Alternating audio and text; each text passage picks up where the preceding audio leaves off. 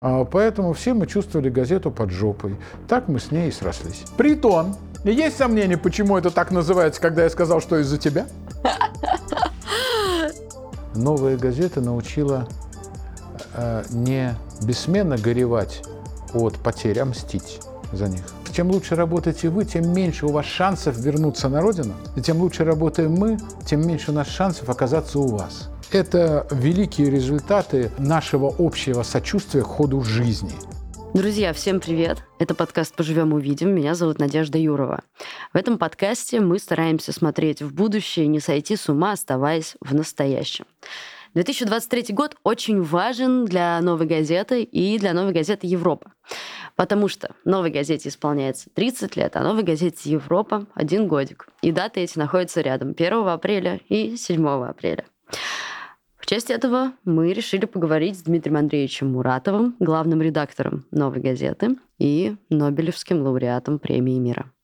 Дмитрий Андреевич, здравствуйте. Привет. Первый вопрос э, будет, ну, простите меня за него банальный, но как 30 лет, ну, как про это не поговорить? Как с вашей точки зрения, с вашей вот с вашего, с вашей оптики, как появилась новая газета для вас и в вашей жизни? В 92 году большая группа сотрудников газеты «Комсомольская правда» решила уйти из этой великой газеты, поскольку появилась концепция, она победила на выборах, о том, что газета должна стать бизнес-предприятием, превратиться в таблоид. Что и произошло.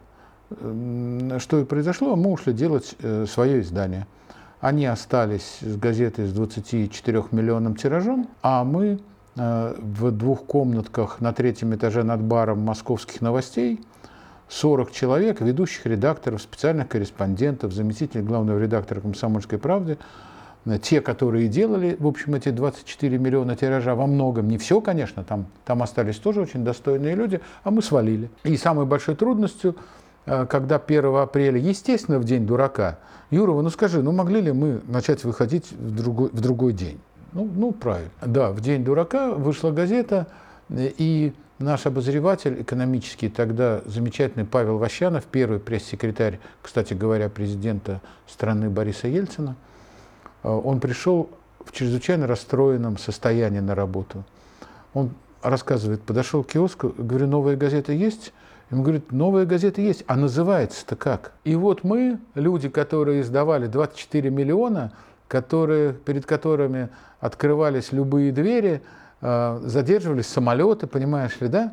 Находились места в поездах, даже койки в гостиницах. В Советском Союзе это был невероятный аттракцион. Привыкшие к славе, к огромному влиянию, мы оказались в этих двух комнатках, и кормила нас, потому что денег уже не было, а мы жили, в общем, неплохо, комсомольской правде. Я помню, на 8 марта сумел подарить дочери только сникерс. И нас кормила кашей идут сейчас исторические споры очень важные. Значит, это была каша пшеная или была каша гречневая, но я-то точно знаю, что гречневая. Жена первого главного редактора Сережи Кожурова Наташа. Вот так мы, значит, все вместе и жили. Потом было шесть переездов, грабежи, кражи, погоре... мы были погорельцами, и нас подтапливали, и выселяли, и закрывали дважды газету. И тем не менее, как-то так проскочило время, и получилось, что сейчас ни у кого не возникает вопроса, есть ли новая газета, если есть, то как называется. Ну, кажется, шутки до сих пор про это шутят уже лет 30, да? Ну, это уже кринж на вашем языке. Я знаю, что есть история с тиражом первого номера новой. У нас тогда был период, когда мы, в общем, очень много знали, мы работали на разных войнах, мы были в самых горячих точках, это когда мы работали в «Комсомольской правде», много чего было. Карабах, Фергана, Ош, Баку, Афганистан, это все были наши наши командировки, при этом оставалось ощущение, что, конечно, мясо добывают из пельменей. Мы были уверены, что сейчас мы сделаем супер талантливую газету и придут деньги, а деньги никуда не спешили идти, они уже нашли себе пристанище куда более благоустроенное, чем наши эти две несчастных комнатки с двумя компьютерами. Да. И тираж, у нас его никто не брал, киоски его не брали, против нас, конечно, существовал заговор, а не печатать, б не продавать. И э, Зоя Ярошок в своей шубе, следах былой роскоши, вышла вместе с другими нашими девушками к метро Пушкинская, и там они раздавали в жуткой, тогда московская жижа тогда была гуще. А они раздавали, они раздавали эту газету, а на нераспроданных и нерозданных экземплярах мы сидели, поскольку у нас не было стульев. А поэтому все мы чувствовали газету под жопой. Так мы с ней и срослись. Так вот она откуда пошла эта традиция на полу-то в редакции сидеть, понимаете? Все зумеры ее переняли. Да, да, да, да, да. Значит, она передается каким-то образом э, через ДНК. Да, конечно. Так, Дмитрий Андреевич, давайте про журналистов поговорим. Всегда было жутко интересно. А по каким критериям вы выбираете тех, кто будет работать в новой? Вот кто-то заходит к вам в кабинет, вы впервые его видите, знакомитесь. Вот что вы спрашиваете, на что вы смотрите, как это происходит? А если дело касается там, людей, уже состоявшихся в журналистике, которых мы хотели заполучить новую газету, то этим занимались мы с Сергеем Кожуром и Сережей Соколовым. Если дело касалось молодых, талантливых людей, то этим занимались в первую очередь э, Оля Боброва, Игорь Домников, к сожалению, убитый, э, Игорь Домников и Нукзар, и Нукзар Микеладзе. У них было ощущение, э, э, у них было ощущение охоты за настоящими талантами. Э, и у них это постоянно сбывалось. У нас в результате создалась такая странная конфигурация, не похожая на иные издания – у нас были фантастически талантливые молодые и реальные звезды э, советской и первых лет российской журналистики, и не было среднего звена. Приходили на стажировку какие-то студенты, из многих студентов, там десятками они приходили, оставался один. Один раз осталось два. Пришла Костюченко, было 40-градусный мороз. У меня сидела в кабинете рано утром делегация американского конгресса. Открылась дверь, куда вошла босая а девушка, которую мне вчера представили, и сказали, что это Костюченко, она принесла на железном подносе на мелкие кусочки разрезанный ананас в 40-градусной Москве и сказала, вы должны это съесть. Конгрессмены с изумлением смотрят на Костюченко. Я спрашиваю, Костюченко, а не ответите ли нам, а почему мы это должны съесть?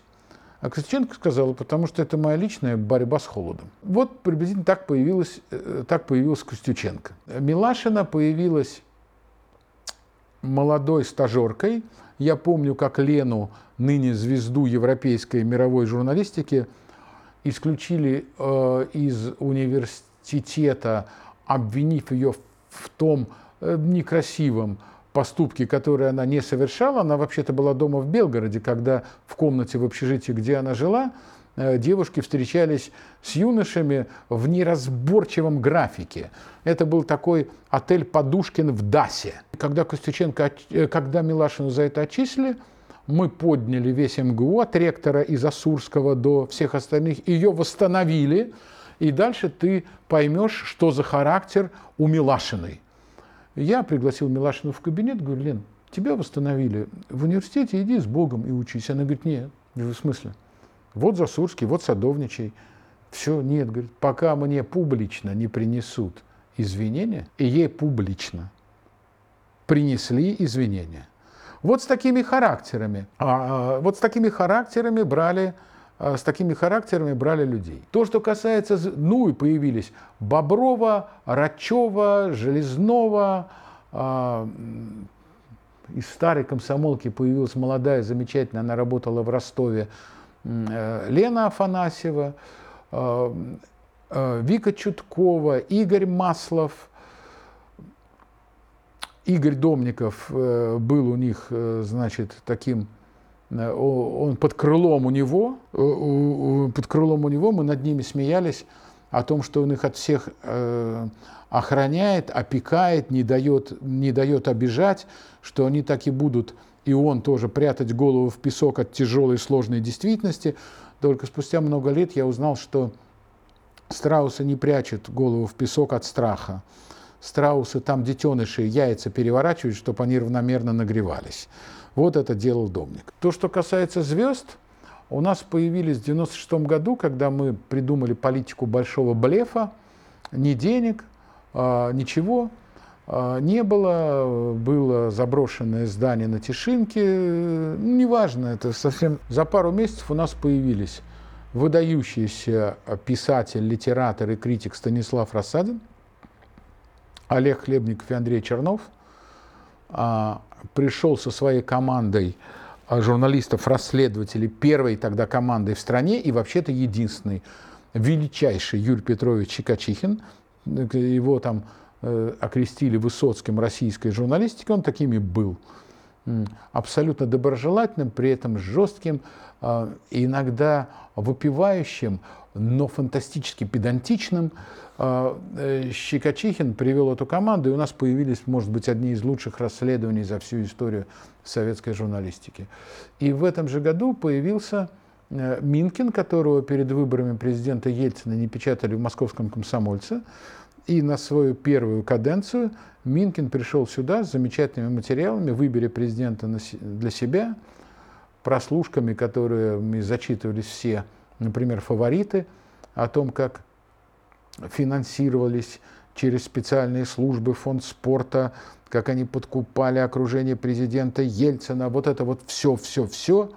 И почти убитый, но оставшийся тяжело раненым директор Национального фонда спорта Федоров под запись все это рассказал. Поэтому было сочетание молодых и э, наглых, прекрасных и дерзких и звезд. А в последнее время как это происходит? В последнее время когда уже не стало Нукзара Микеладзе, который и был директором инкубатора, а, и чьи воспитанники выросли, его воспитанник Паша Каныгин и Лена Костюченко, Оля Боброва и Лена Милашина, Ира Гордиенко и Никита Гирин. Я тебе называю все имена, которые, ну, безусловно, золотой такой фонд. После ухода Нукзара это стало по-другому.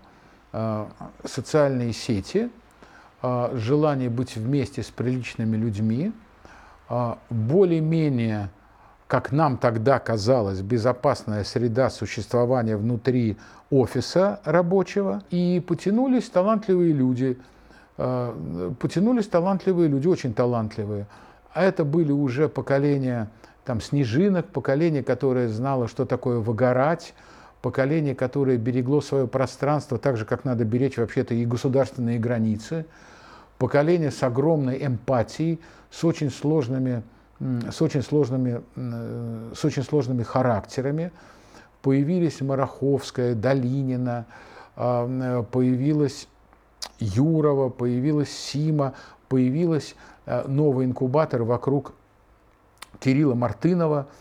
А, э, мы смотрели с опаской, с интересом. Был какой-то период, ты, Надь, наверное, его помнишь, когда некоторые люди были с некоторыми людьми в коридорах редакции незнакомы. Для нас это было что-то совсем-совсем, ну что-то совсем-совсем новое, потому что мы всегда жили, но у нас было там 40 человек, 50 человек, 60 человек, ну 100 человек. Вдруг появилось целое поколение. Пришло целое поколение а, на длинных, стройных, нетромбофлебитных ногах, начало по коридорам, значит, шарашить Э, это поколение, которое очень много умело, которое не привыкло ни к какому унижению, не привыкло к понебратству, не привыкло к тому, что можно в коридоре чмокнуть щеку, или как э, э, одно из самых замечательных, на мой взгляд, сегодня журналисток, э, от порыва отеческих чувств хлопнуть по попе, я очень рад, что это поколение стариков привело в чувство, которые считали, что мы все одна семья, причем к себе они в семью не приглашали, а сами залезть норовили. Но если ты помнишь, мы тогда придумали неплохой принцип, что э, работу в постели брать можно, а постель на работу нельзя. И молодые люди, э, молодые люди, э, в том числе там, Саркисян, Мараховская, Долинина, Юля Красикова – а, ты, я сейчас всех не перечислю, а, у них был э, Никита Гирин, там, значит, в этой же команде, создали замечательный абсолютно регламент о нулевой толерантности к харасменту и, в принципе, к агрессивному поведению, включая словесные интервенции. Мне кажется, что это охренительно важная вещь, и я очень рад, что она действует. Почти все э, ей подчиняются, не все, это достаточный процесс. Но, тем не менее, а, у нас не было с момента появления этого регламента, самого факт стал демонстрацией флага другой культуры, другого времени, другого поколения и иной эпохи. И для нас это очень важно. Газета, с одной стороны, сохранила свои невероятные фантастические традиции, которые принесли ей неслыханную славу, а с другой стороны, эта газета сумела принять, не отторгнуть а новое, принципиально новое, инопланетное, может быть, лучшее, которое досталось вообще нашей стране поколение, самое трогательное, строгое и беззащитное. И вот это поколение очень ранимое, причем ранит они сами себя а, еще больше, чем ранят их, с очень развитыми душами и, самое главное, какой-то невероятной эмпатией к миру, к человечеству, ответственности перед своей работой. Я жутко уважаю этих, просто очень уважаю этих людей, поэтому я остро ощущаю разлуку со многими из них, со многими из вас, кто уехал, и меня очень радуют те, кто здесь э, те, кто здесь остался. Вот это поколение дало новый виток, это было сложно, это была психологическая пристройка. Мы же уже такие деды, да? Мы уже привыкли, мы уже привыкли быть монологичными. И мне кажется, что мы тоже очень здорово изменились. И не только э, адаптировались вы в той степени, в которой хотели, но и мы в той степени, которой от себя не ожидали.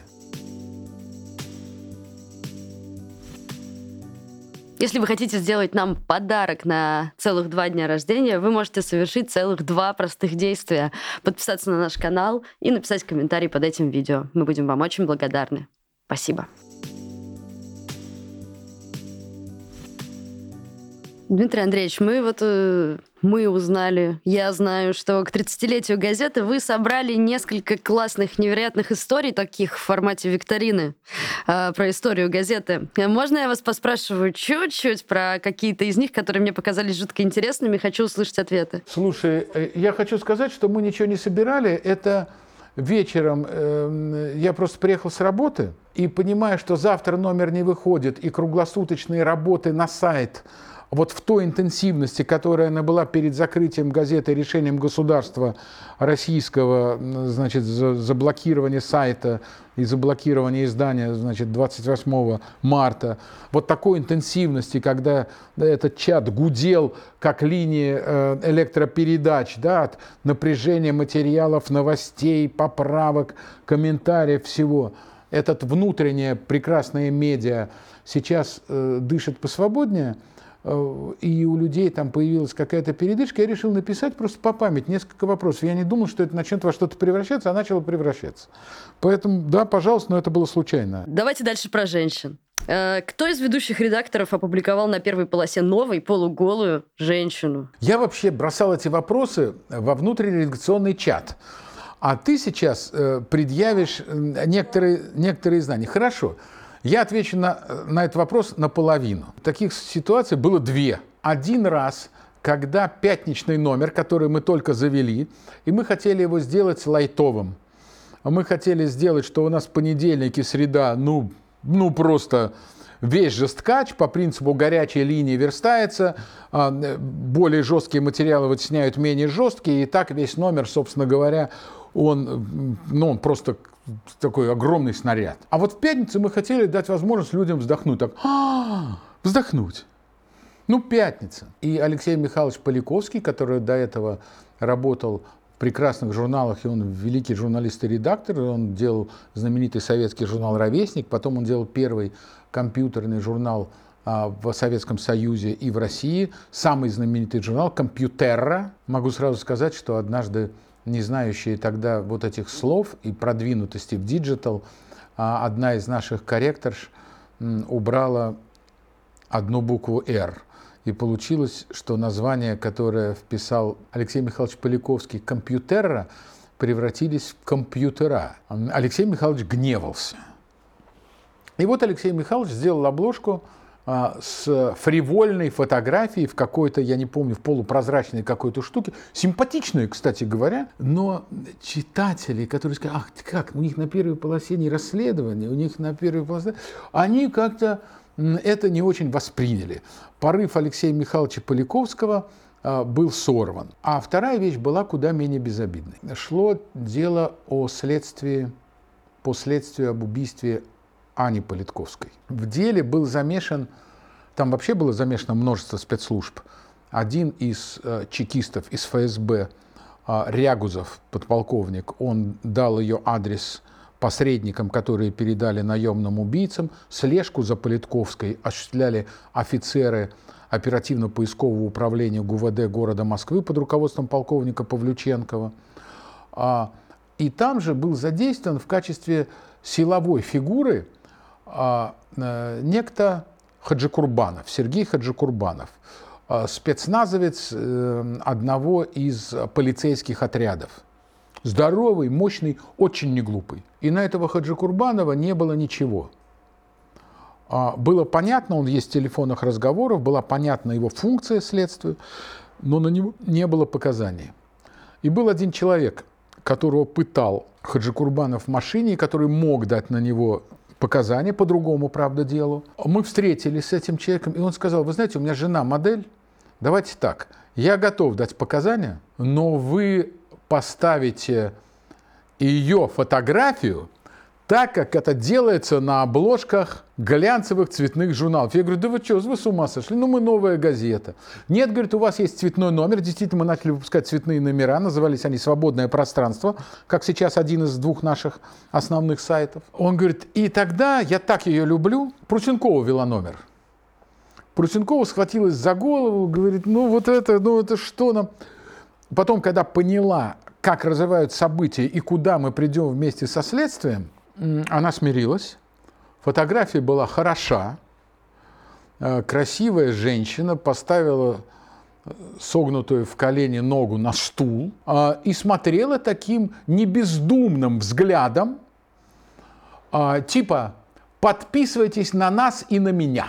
Да, вот был в этом такой, такой вызывающий шик, вызывающий шик такого ничего не обещающего откровения – вот как-то это было так изысканно достаточно получилось. И да, э, и этот человек э, дал, дал показания, они легли в основу обвинения. Вот такая история, и я вспомнил ее, когда придумал вопрос для анкеты. Извини за долгий ответ. Я-то знаю ответ на этот вопрос, но это для слушателей и зрителей. Как называется столовая внутри новой?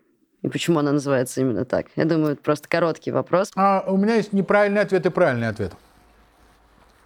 Неправильный ответ из-за тебя. Я тут при чем? А как называется, скажи мне? Притон. Притон. Ну и у кого-то из тех, кто нас сейчас смотрит, есть сомнения, почему это так называется, когда я сказал, что из-за тебя? Окей, давайте правильный ответ. Мне очень нравилось, когда в нашем редакционном баре собиралась молодежь. Ты, ты знаешь, у нас очень немного выпивают, редко. Были годы, когда выпивали много, это было частью профессии. А потом это изменилось, произошла другая визуализация, людям пришлось не писать, когда они это делают в одиночестве, а все время быть в кадре или говорить, и алкоголь начал этому, как мне кажется, мешать цифровизация а, спасла поколение от а, алкоголизма. А настоящее название мы тогда думали, ты помнишь, что мы там сменили обстановку, а, прекрасный режиссер Крымов принес а, картину подражания, а, подражания Руссо, красные грелки на бирюзовом фоне. Мы убрали всякие старые артефакты на склад – и получилось большое, светлое, красивое помещение с хорошей кухней. Туда валом пошел редакционный, не только редакционный народ, но названия не было. Название должно было, на мой взгляд, соединить вот то пьяное журналистское прошлое и пристанище для молодого поколения. И однажды а, вечером в какой-то из очередных программ ведущий Соловьев сказал, что новая газета – это настоящий притон. И у нас сомнения пропали. Мы считаем, что Соловьев выполнил свою профессиональную мысль, он предложил нам название. Мы это название заказали, а, знаете, в стиле Бродвей, ты помнишь, в Бродвей 70-х. Это неоновые буквы, написанные как бы рукой, которые еще немного искрят. И притон, и притон работает и, и ждет вас. И тебя, Юрова. Я страшно скучаю, да, по притону, по вареникам оттуда, господи.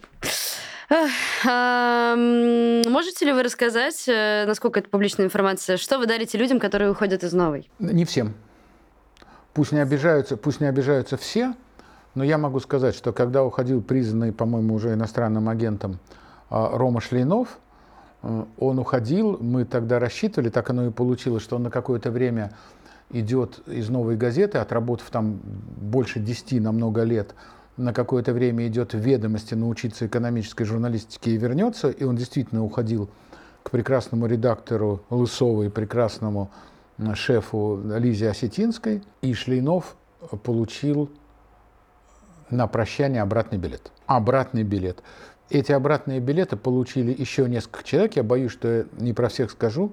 Ваша подружка Саша Джорджевич, я точно могу сказать, что, э, что получила. Получила еще, наверное, человек 8-10 из тех, кто уходили, уходили прощальные билеты. А что мы сейчас подарим, я покажу тебе, а, когда ты скажешь, что это вопрос последний.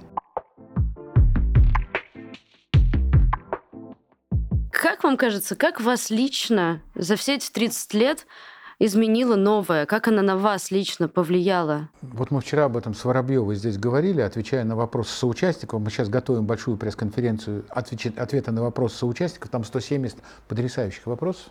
Я страшно благодарен соучастникам, поскольку мы, ну вот из-за них на самом деле здесь остались, э, и по их решению мы, мы работаем. Во-первых, я привык чувствовать себя не э, там демиургом, и очень многие ребята точно так же себя чувствуют. Но ты спросила про меня, а скорее сервисом. Мы обслуживаем наших читателей, мы обслуживаем нашу страну. Видимо, я никогда больше не смогу быть наемным работником. Ну нет, не смогу точно никогда. Видимо, я никогда не смогу больше, это тоже научила газета, работать на государство. Я буду всегда работать только на общество. Новая газета всегда была создана для того, чтобы в интересах общества контролировать власть. Ничего мы с этим больше, ничего мы с этим больше не сделаем. Новая газета научила э, не бессменно горевать от потерь, а мстить за них. Не случайно мы нашли столько убийц, которые покушались на жизнь наших журналистов. Как сказал Зоя Ярошок, месть – это православное, э, христианское чувство. Я не говорю, что мы должны приводить приговоры в исполнение. Журналист не берет в руки оружие. Но мы должны находить тех, кто убивает людей, занимающихся профессиональным долгом по обеспечению народа свободой слова. Если бы тому великому буму русской журналистики, российской журналистики, особенно расследовательской журналистики, признанной нежелательным My Stories, признанной нежелательным агентство, бывший проект, вот эти небольшие стартапы, которые на самом деле поражали читателей блеском и талантом, я имею в виду «Холод», э, «Люди Байкала» и такие монстры, как «Медуза», «Дождь» и «Эхо», да? эти, эти люди создали пик, топ российской журналистики. Она стала, может быть, одной из лучших в Европе, и может быть лучшей. Точно так же, как театральный бум Москвы – был одним из самых заметных культурных событий континента, безусловно. И мы привыкли быть сервисом э, для людей. И э, мы еще привыкли к одному. Вот это поколение мое, еще пока не ваше. И не надо вашему привыкать. Но мы точно знаем, что если кошки любят мышей, то депрессия любит есть твое время. Мы не кормим депрессию своим временем. Мы все время находим возможность что-то делать, как и сейчас. Ты знаешь, у нас закрыто журнал «Но» закрыт, его версия закрыта, электронная версия газеты закрыта, бумажная версия газеты закрыта, но выйдет бумажный номер, но выходит а, канал, YouTube-канал, а, который был запущен вместе с этим журналом и благодаря нему «Но». И у нас создано почтовое отделение и рассылка три раза в неделю 300 человек получают э, наши письма. Э, у нас нет времени кормить депрессию. Наша депрессия сдохнет голодной. Тогда теперь можно рассказать. Я очень надеюсь вас увидеть. Мы пока не можем точно знать. Видишь, кто-то считает, что вам проще там, чем нам, оставшимся в Москве. Я написал поздравление для вас. Там сказано, что, знаете, я не знаю, кому проще и кому не проще. Потому что чем лучше работаете вы, тем меньше у вас шансов вернуться на родину. И тем лучше работаем мы, тем меньше у нас шансов оказаться у вас. Я написал в поздравлении вам, что вы тянете свою лямку без цензуры, мы тянем свою лямку с цензурой, но прямо внутри нашей аудитории. Лямки у нас разные, а ноша одна. И я хочу, чтобы эта газета и для тебя, Юрова, и для меня, и для тех, кто там, он Докшин, там, значит, я видел, бродил, да, и для тех, кто сидит в Берлине, и для тех, кто сидит в Риге, и для а, Егоровой Стасии в Испании, и для Кирпановой а, в Америке. Кстати, я абсолютно всем хочу сказать, когда мы начинали все вместе историю с детьми больными СМА, у нас из тысячи с лишним детей лечение получали 11 человек – а сейчас из 1200 детей пока не подобрали правильное лечение для 11. Это великие результаты э, нашего общего сочувствия к ходу жизни. Это был подкаст «Поживем, увидим». Вы можете найти остальные выпуски этого подкаста с разными интересными героями у нас на YouTube-канале в специальном плейлисте. А еще не забывайте, что у нас есть подкаст «Что нового?». Там мы говорим о самых главных новостях. А также наши подкасты можно найти на подкаст-платформах. Ссылочку, где можно будет удобно на них перейти, вы можете найти в описании к этому видео. Подписывайтесь на нас, ставьте лайки, пишите комментарии. Мы каждый раз это просим, потому что это очень-очень важно для нас. Спасибо, что вы с нами. Ваша новая газета Европа.